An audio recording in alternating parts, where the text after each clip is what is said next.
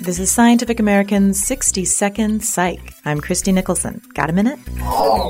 Way back in the olden days on the internet, hmm, let me see, I think it was uh, 2006, a psychologist from Georgia ran the first therapy group in Second Life, a 3D virtual world online, and he had 400 members. Well, today there are many more groups, including the Online Therapy Institute, a think tank for clinician avatars.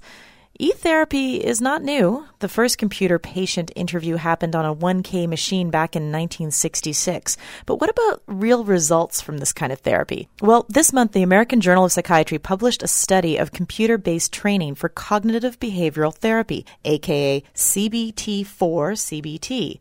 77 cocaine addicted subjects seeking treatment either received general drug counseling or computer based counseling in addition to traditional counseling. The digital therapy included games, graphic illustrations, and video with suggestions for dealing with cravings, refusing drug offers, problem solving, and other coping skills.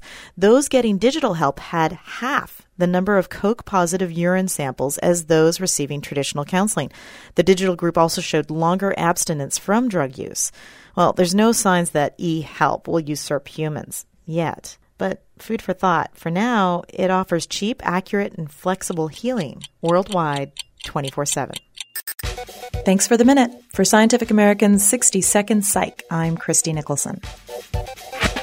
60 Second Psych is sponsored by Worth Publishers, the leading educational publisher in psychology. Visit them at www.worthpublishers.com.